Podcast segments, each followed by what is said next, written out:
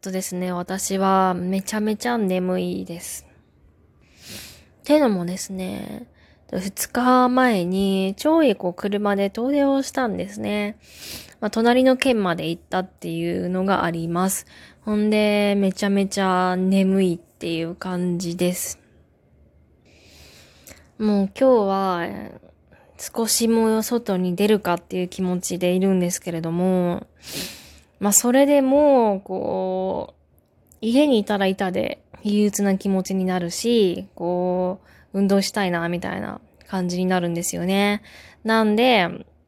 眠いんだけど、こう寝れない。けど気持ち的には外にも出たいっていう時はどうしたらいいんでしょうかね。ということで、今日は人の疲れについて話をしていきます。こう、自分が思うことは、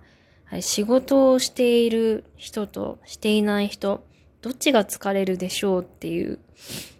あの問いなんですけれども、結構これについては自分はかなり深く考えてきました。えー、答えとしては確実に仕事をしていない時の方が疲れるっていうことですね。これはね、本当に不思議なんですよね。まあ仕事してる人からしたら、いやいやいやいや逆でしょう。仕事をしてる方が疲れるに決まってるでしょうって言うと思うんですよ。まあ、それはそうですよね。朝早く、えー、起きて、えー、朝がから夜まで仕事をしてる。まあ、その間に、こう、昼寝をする時間もないし、常にこうね、人と関わる仕事だったら気を張ってるっていうことで、まあね、確かにわかるんですよね。自分もそういう仕事をしたことがあるので、仕事したらしたで疲れるっていうのはわかります。まあなんですけれども、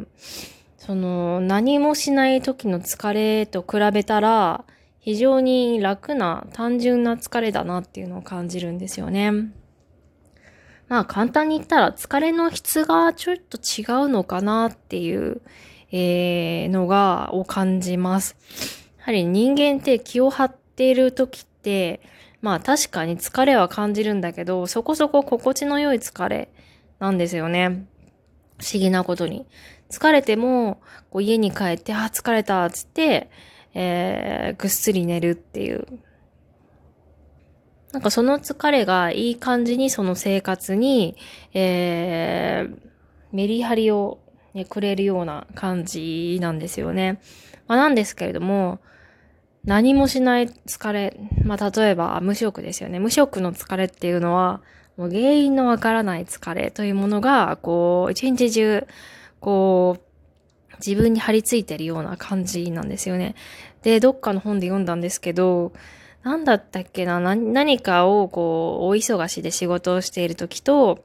何もししないでぼーっとしてる時は、ぼーっとしてる時の方が4倍くらい脳が疲れてるみたいな本を読んだことがあって、うわめちゃめちゃわかるっていう風に感じました。まあね、こう忙しい方が大変なんだけれども、疲れっていうとまた違うのかなっていうのはめちゃめちゃ共感するし、そっちの方がなんかこう心身ともにいいような感じは、確実にいいような感じはしますね。まあこういう疲れを持っている人は無職で何もすることがなくて、一日家でぼーっとしてテレビばっかり見てるよって人におすすめしたいことが、えー、いくつかあります。まあ、一つ目としては、えっ、ー、と、まず外に出てみる。何でもいいから外に出るということです。これはもう目的は正直なくていいですよね。まああってもいいんですけれども、家の近くを、えー、15分くらい歩いてみるっていうだけで、で、めちゃめちゃ気分が爽快します。爽快になります。これはもう本当に、一番手っ取り早くて、ただだし、えー、いいですね。なんですけども、たまにすごい機嫌が悪かったり、こう眠かったりすると、もう外歩いてても、あ、なんかもう本当にすぐ帰りたいっていう気持ちになってしまって、もう全然効果がないっていう時もたまにはあります。まあ、なんですけども、自分はいつもこれを実践していますね。で、二つ目はもう習い事を作って、目標を立てるってことですね。はい、こう仕事をしている時って、こう何かしらの目標が少なからずあるわけじゃないですか。この仕事をうまく活かせるとか、早く仕事を終わらせるとか、お金をもらうでもいいし、まあ、そういった目標が人にこう張りを与えてるというふうに思うんですよね。その張りがなくなるからこそ、こう家でダラーンとして、こう、なんか意味もなく疲れちゃうっていうことが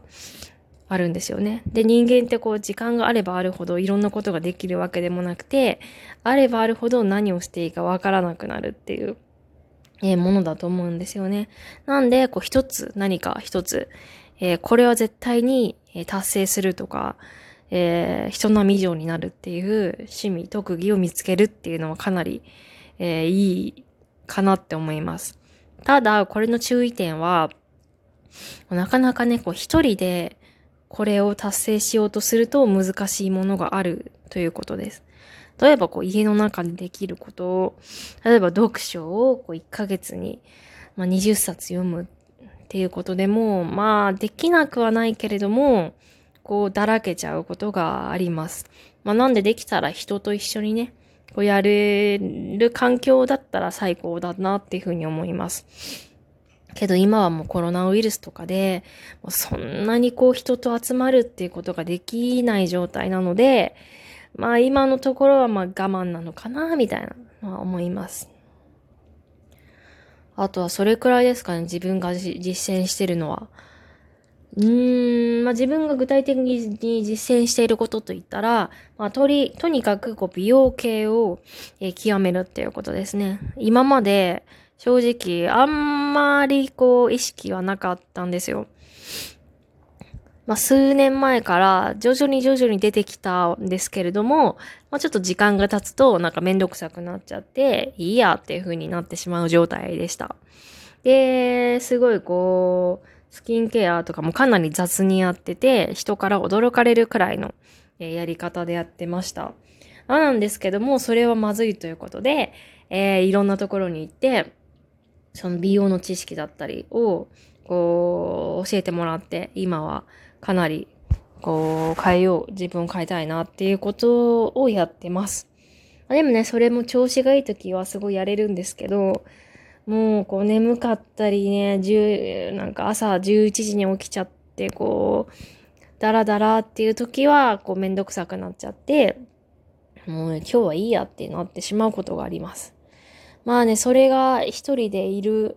一人で趣味をするっていうことの難しさなのかなっていうふうに思いますね。誰か一人、こう、今日はこれを、あの、やったよとか、そういう報告ができたら、だいぶ続いていくものなのかなっていうふうに思いますね。まあなんでこんな感じですかね。こう、だらだら、うん、まあだらだら、えー、生活することが必ずしも悪いことでもないと思いますね。もうだらだらする日もすごい必要だと思うんですけれども、まあこれはね、日常的に慢性的にだらだらの日々が続いてるしてしまってる人にはすごい効果的だと思うので、ぜひやってみてください。